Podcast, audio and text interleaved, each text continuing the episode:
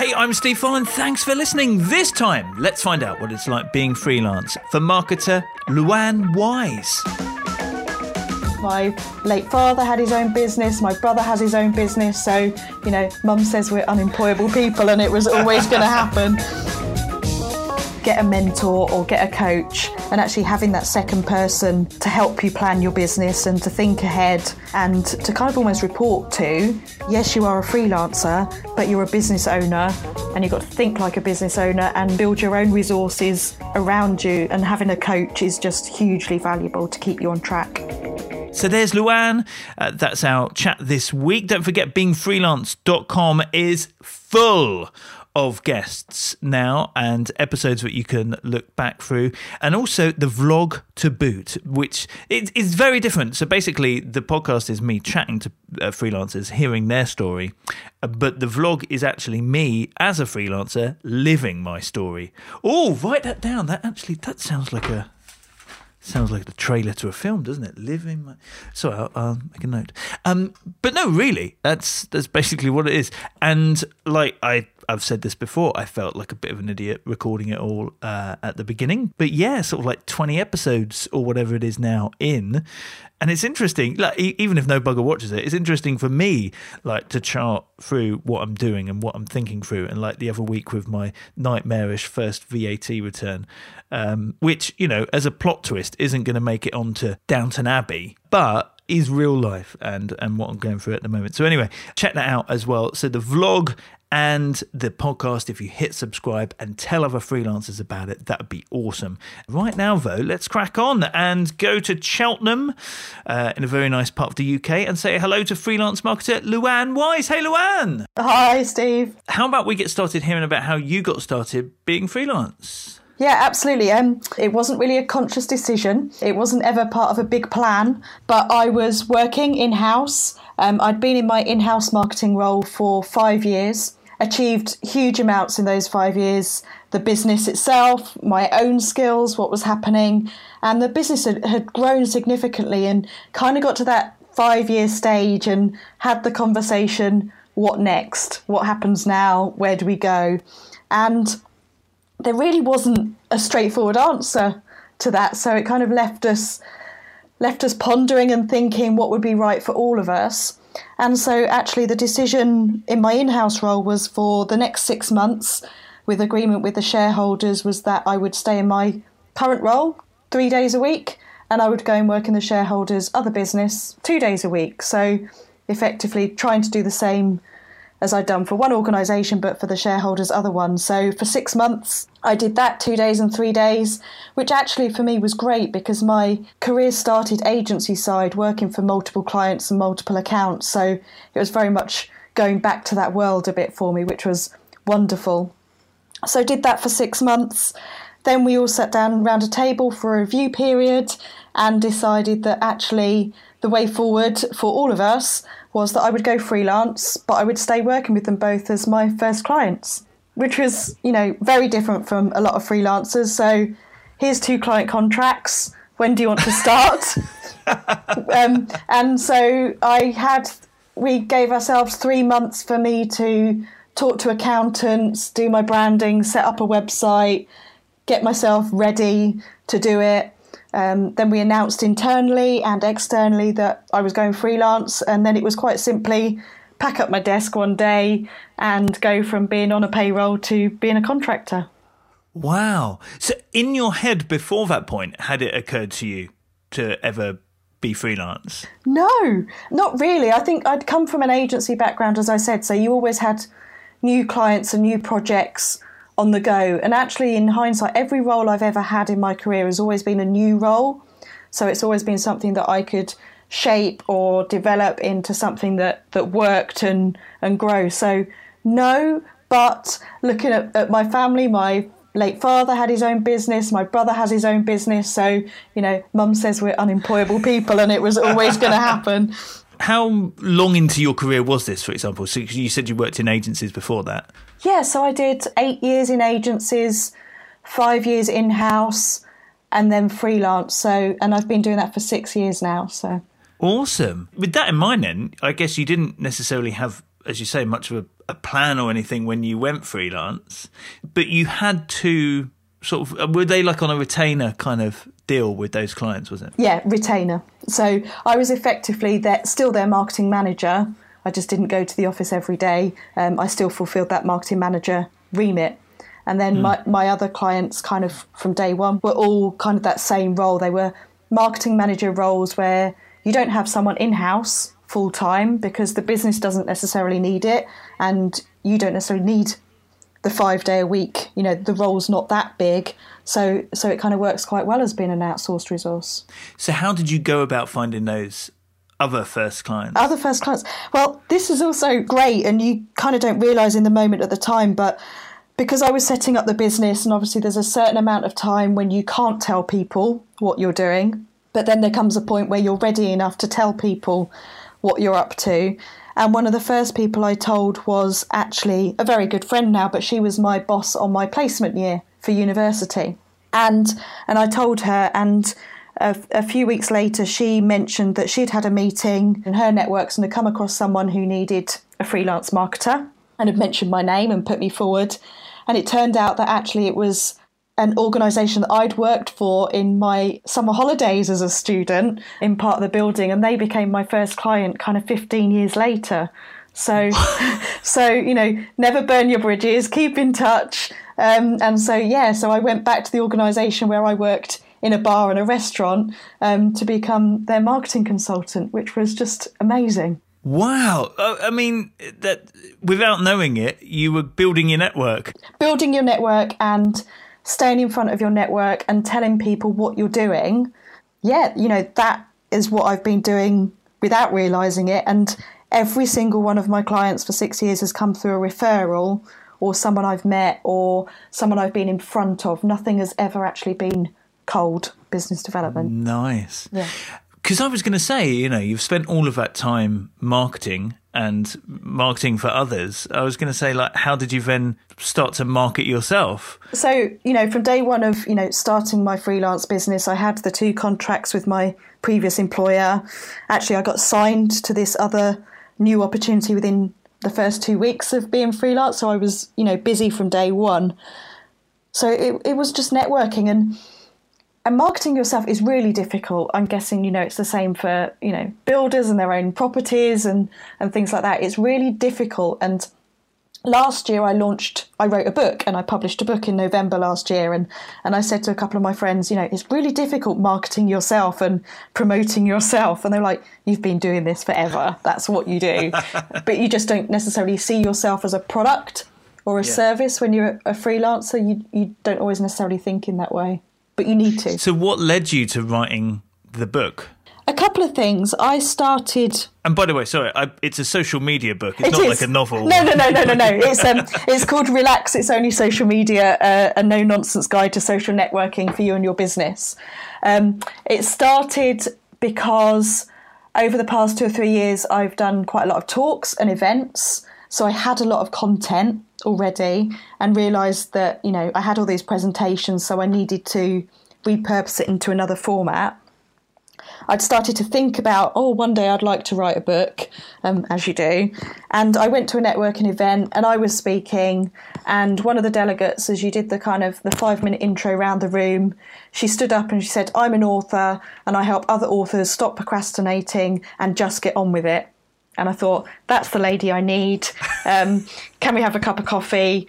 And then basically, then I had a book writing coach, and it happened in about six months. Wow! How, how, did you actually go about it? Like, did you like set aside a certain amount of time a week, or, or, I think yeah. You know, some people say, "How long does it take to write a book?" And one answer would be six months, and one would be the fifteen years um, of, of, doing the work. Um, so it's very much about you know, actually, go, you know, going back to marketing, who's your book for? Who's your audience? What do you want them to know? Um, what information do you want to get across? And it was working with my book writing coach on on pulling together the content I'd done, everything I learned in the kind of the Q and A bit of talks to pull it together into into a book format. And that happened quite quickly. Um, I set myself a task of a chapter a week, and I'm a person that if you give me a deadline, then I'll hit it. But I need that deadline to work to. Mm. So So that's what I did. Interesting. Yeah. So even when it's you telling yourself your own deadline. Yes, you have to. Yeah, because otherwise, you know, I could still be writing it. Whereas I was like, I'm going to do this by this day, and I just did it. And and I think there's also this: don't be too much of a perfectionist. You know, be a perfectionist, but at some point you just got to do it and just finish it and get it out there. Yeah. Did you have an audience, for example, ready for your book like i don't know like from a blog or a newsletter or from regular events i don't know. Yeah so um, i'd done some blogging not a huge amount but i obviously started doing more because as i was writing i could test some content with some blogs. And i did have an audience or i do have an audience from talking at lots of events. Since i went freelance i've been a volunteer with the chartered institute of marketing. I've led their gloucestershire team and i sit on the southwest regional board which has given me lots of opportunity to speak to other marketers and ask questions and and, and test the content in presentations as well. But also six months out from knowing when I was launching the book, yeah, I had to, you know, ramp up my own activity. I had to build my own online audiences a bit more and tell people what I was doing. So yeah, I had to do for myself what I've been doing for others. And is that an ongoing thing? So if this was November, this is only like six months ago. Yeah, um, and and that's the thing as well. And it's you know again, it's still hard to do yourself. You kind of, I get these reports from Amazon, and then you kind of go, actually, I need to tweet about my own book, don't I? And oh, I haven't told anyone about it this week. Um, you know, you've got to just keep going and going, and but try not to, you know, I don't want to promote it every single day because that would have the opposite effect. So, yeah, there's a box of them in my room, and you have to keep telling people about it. uh, you mentioned the was it the Chartered Institute of Marketing? Marketing.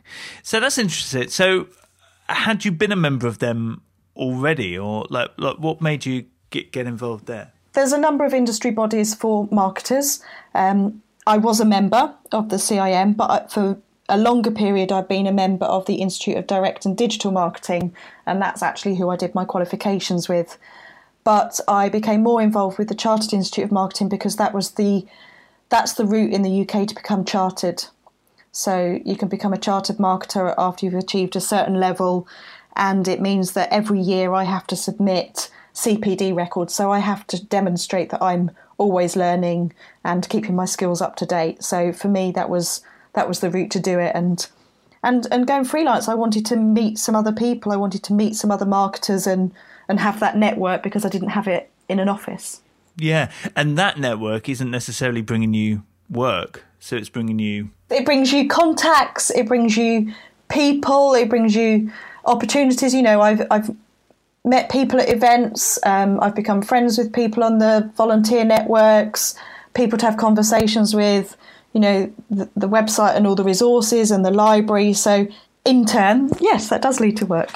Let's talk about doing the work then. Like, where do you work from? Um, for the past five years, I've been working from my home office, um, or I work from client sites or co-working locations. You know, there's, there's coffee shops and, and business hubs that you can just go and rock up and grab a desk and a cup of coffee. So wherever wherever works really. How do you decide when to leave the the home office? For example do you split your week up consciously or do you think oh i've had enough i'm going to starbucks or wherever that's that's changed over time and i think that's something that you need to be quite conscious about as a freelancer in terms of not thinking that you've got to be at a desk 9 to 5 and starting to get into the flow of what time of day works best for you um, and where works best for you.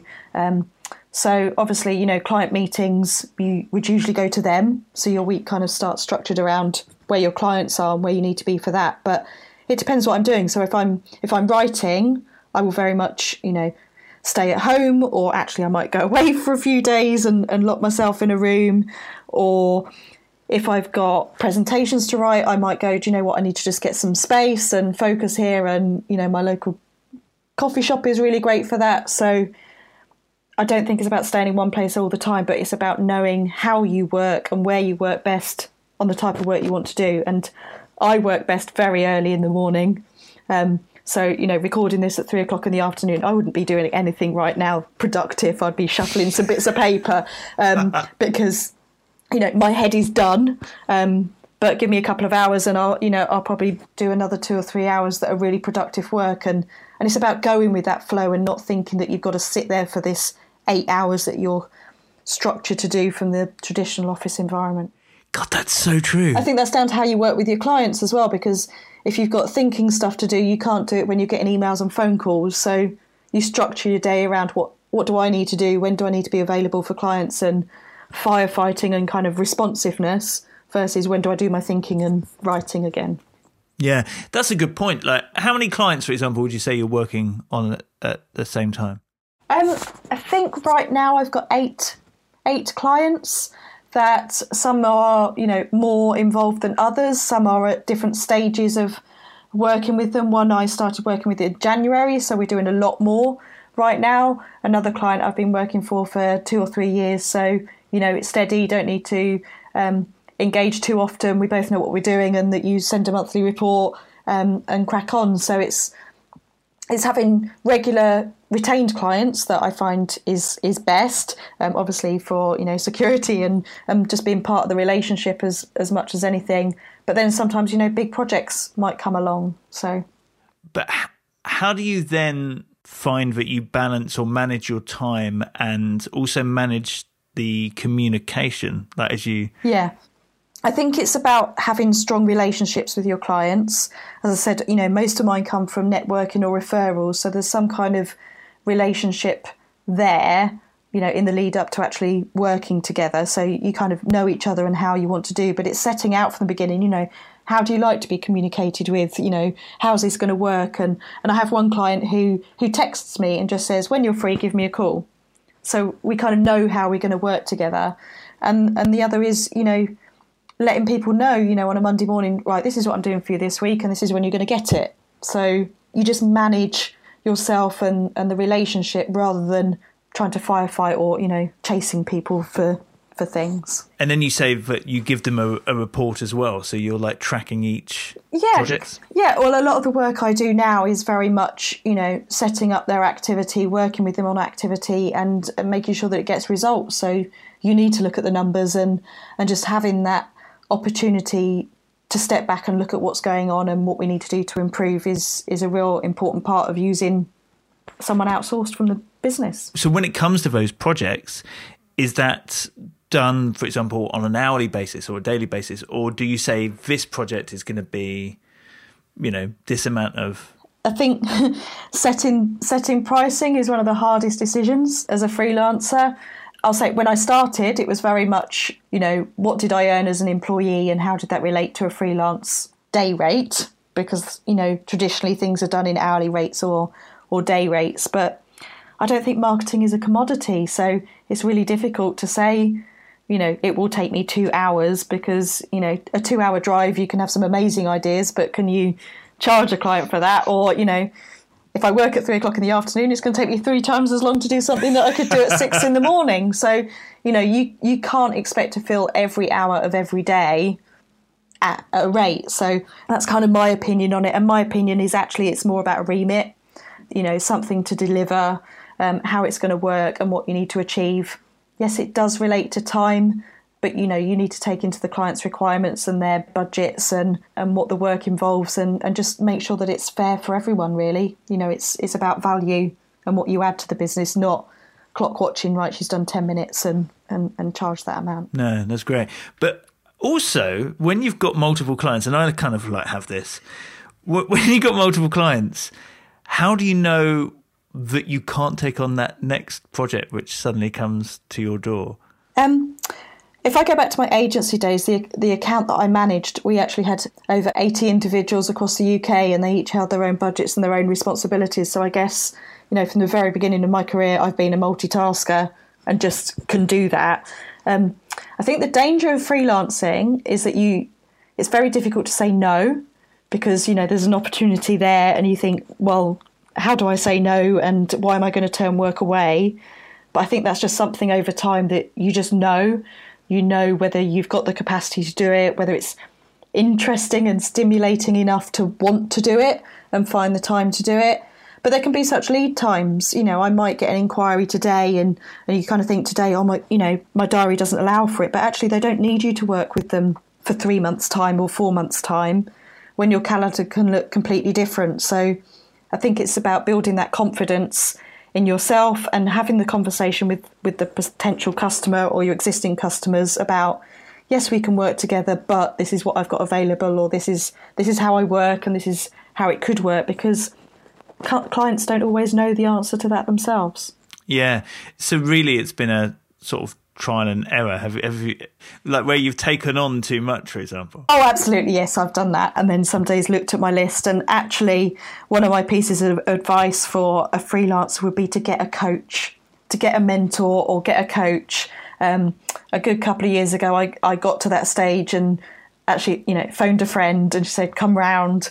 And I explained to her everything I was doing and who I was doing it for and what work I was doing and it's only when you kind of explain it to someone else and look at it you kind of go i don't know why i'm doing that or you know why you know why is that happening and, and not doing this? And and actually having that second person to help you plan your business and to think ahead and to kind of almost report to in a certain way. So you know now i know that if i'm going to take something else on i think about can i explain this to her? What would she say and tell me to do? Um, because you don't always have that as a as a you know one yeah, person yeah. in in your home office. So my biggest piece of advice is you know yes you are a freelancer, but you're a business owner and you've got to think like a business owner and and build your own resources around you and and having a coach is just hugely valuable to keep you on track.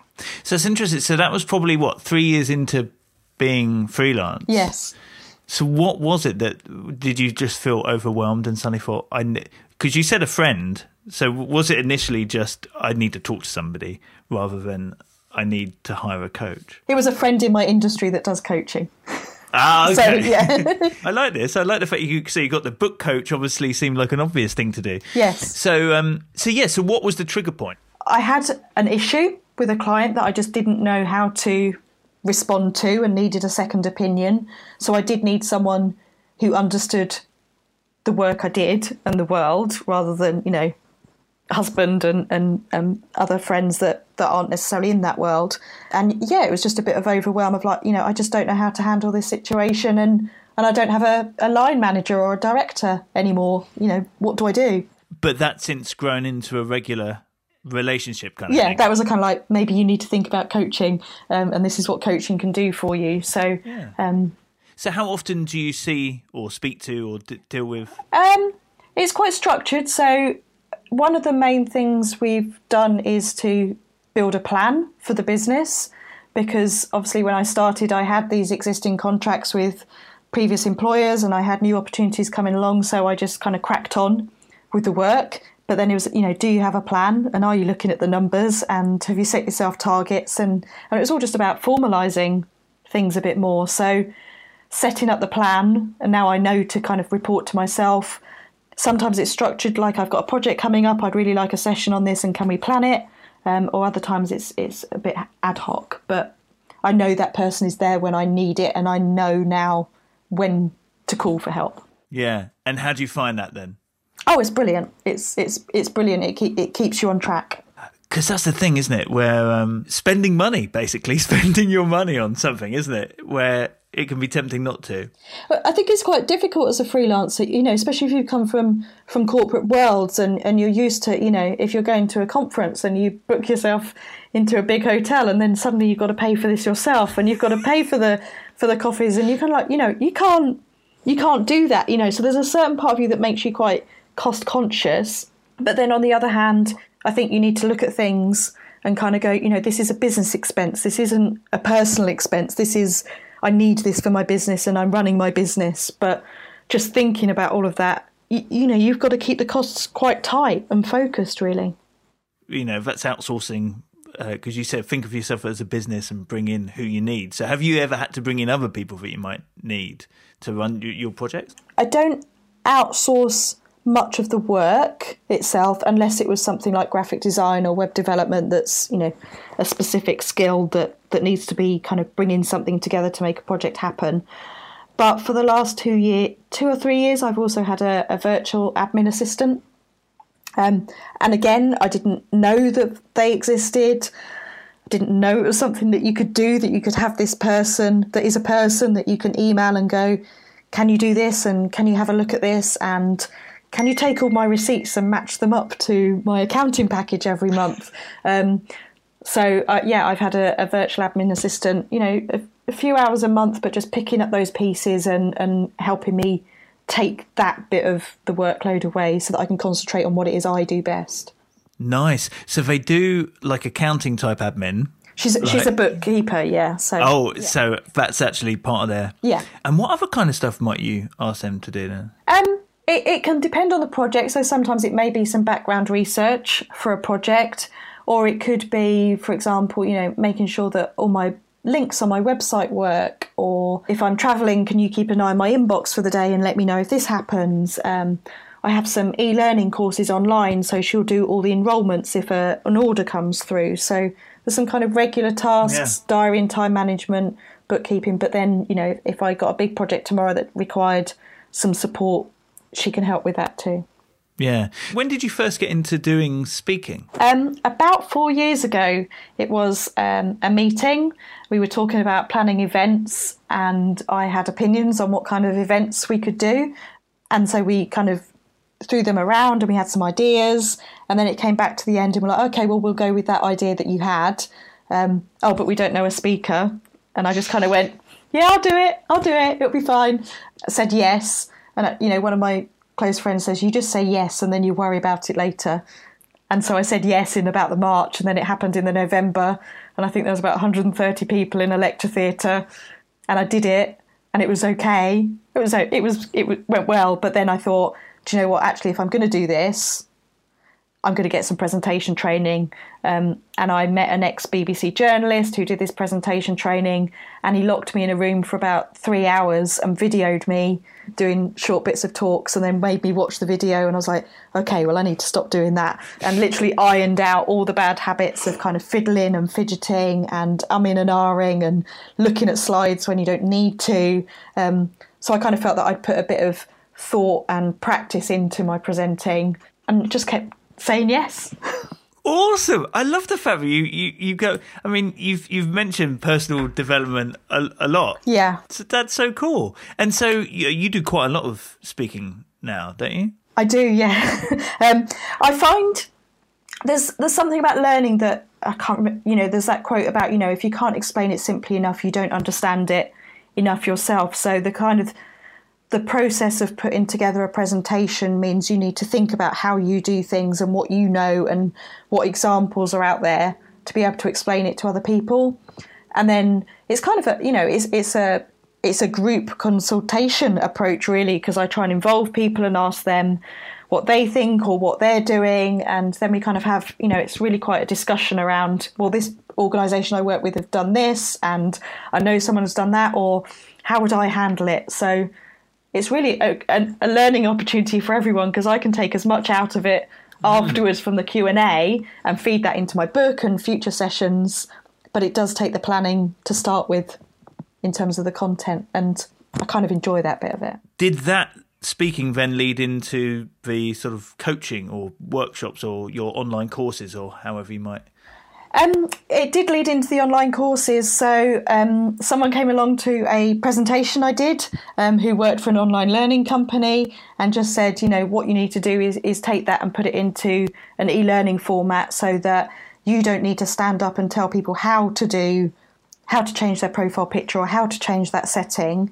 That you can essentially scale your business of one person to have the courses that do the how-to stuff, but let you just do the bit that you really love and you really enjoy about the the top tips and the case studies and inspiring people to do it and then they can do that how to stuff in their own time so it's a it's a way of complementing what I do and supporting it rather than just go away and do it online and and don't talk to me. Yeah.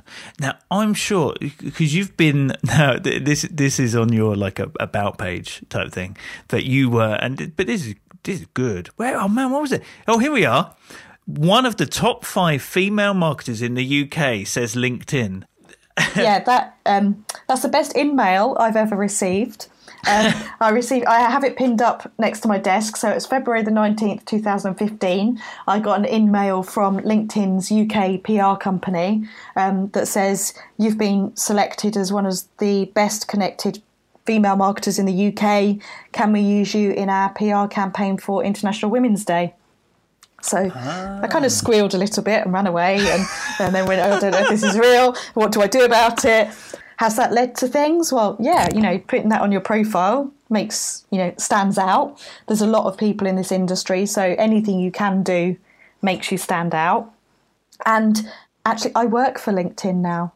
Nice. So um, obviously, I kept in touch with LinkedIn, um, looking for opportunities, and in Well, you, you, you say obviously. Yeah. Right? Obviously. Oh, okay, But it, but it might not be obvious to everybody that you then stay in touch with those people. That's the thing. Yeah. So you make you make the most of those opportunities. Yeah, absolutely. So, okay, so yeah, networking, staying in touch with people. You know, my first new client was someone I'd you know met 15 years earlier. So, you you you can't forget people, and and you can't let people forget you either. So, so anyway, so last year, um, in touch with LinkedIn again, doing some online auditions and tests for their online learning platform, which is lynda.com, which they'd bought previously and is now integrated into LinkedIn. So their online learning platform did some auditions, did some conversations, mapped out a potential course, got signed as a as an author spent a few months writing the course, um, was assigned a producer, and each week we had Skype calls to practice. And he coached me how they do things and how you should write online learning courses and learning objectives and, and style and things. And then they fly you out to California to record it. Flipping heck. Um, You'd already done your own courses before this point. I had done a couple of my own Yeah. courses, yeah, but my own Wow. courses were my own courses were text based and uh, interactive computer tasks. LinkedIn Learning is video, so it's I, I didn't do voice to camera. I did voiceovers on my first course, which I recorded in October and was released in January this year. And actually, I'm just two weeks back from going out, having been out there again to record two more courses, which are out soon. Wow, good for you.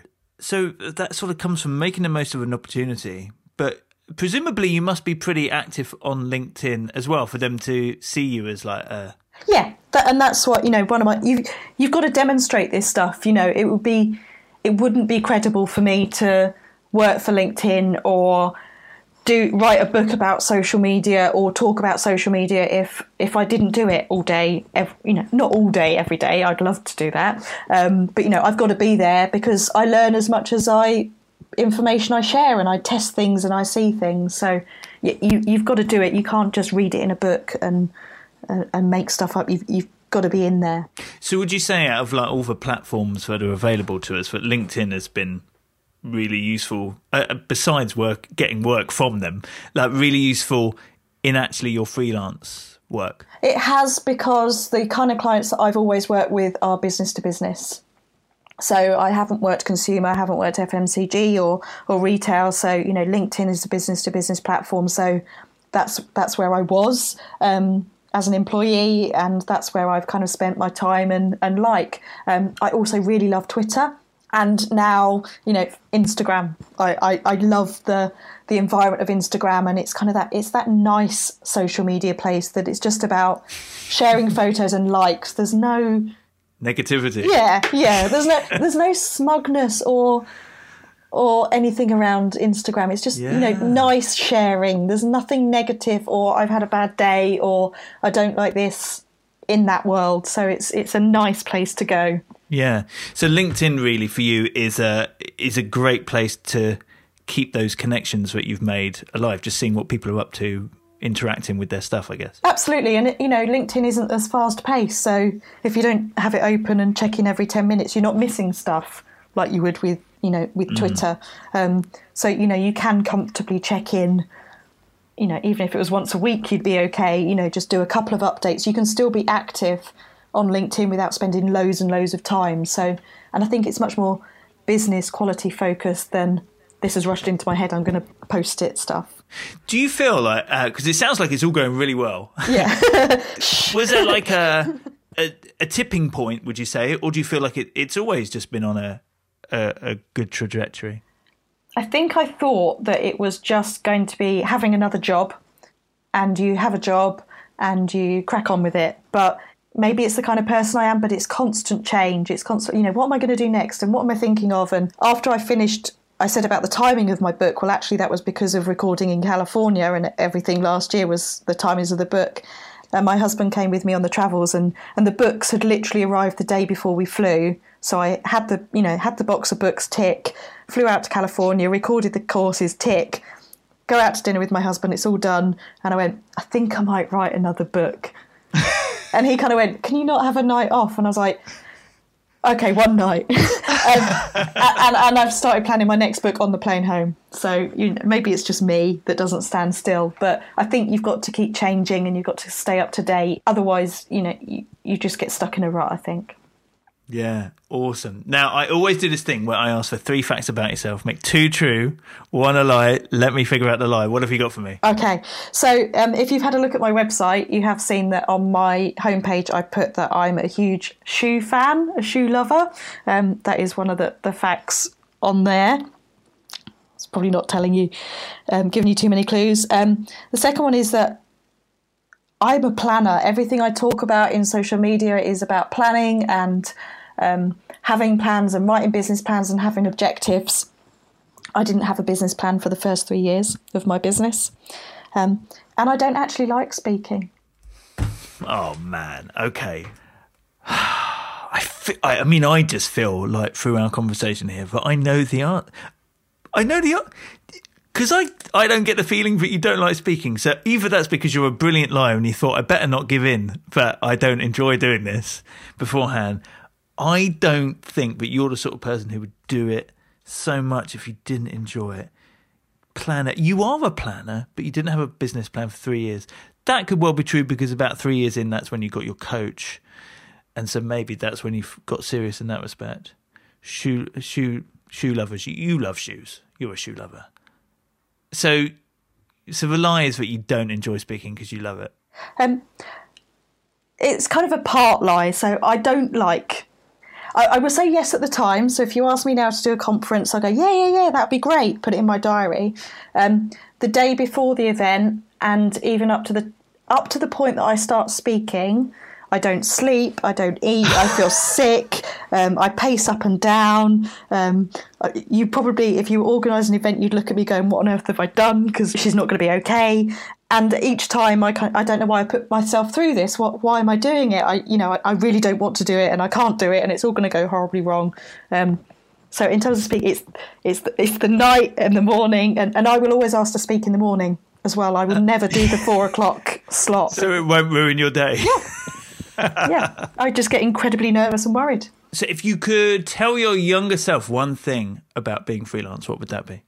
Um, from day one, think like a business owner. Don't just think this is your new job and you can work from home and you've got some freedom. You know, it's not just about the word free and freelancer. You've got to think think like a business owner from the very, very beginning. Luan, it's been so nice talking to you. Thank you so much. Go to beingfreelance.com and you will find links through, of course, to Luan's very bright and lovely website. And you can also, of course, find links through there on beingfreelance.com or on Luan's site to the book as well and the courses and things like that. But, well, good luck with the stuff with LinkedIn, by the way. That's very exciting. Thank you. And, uh, and all the best being freelance. Thanks, Steve.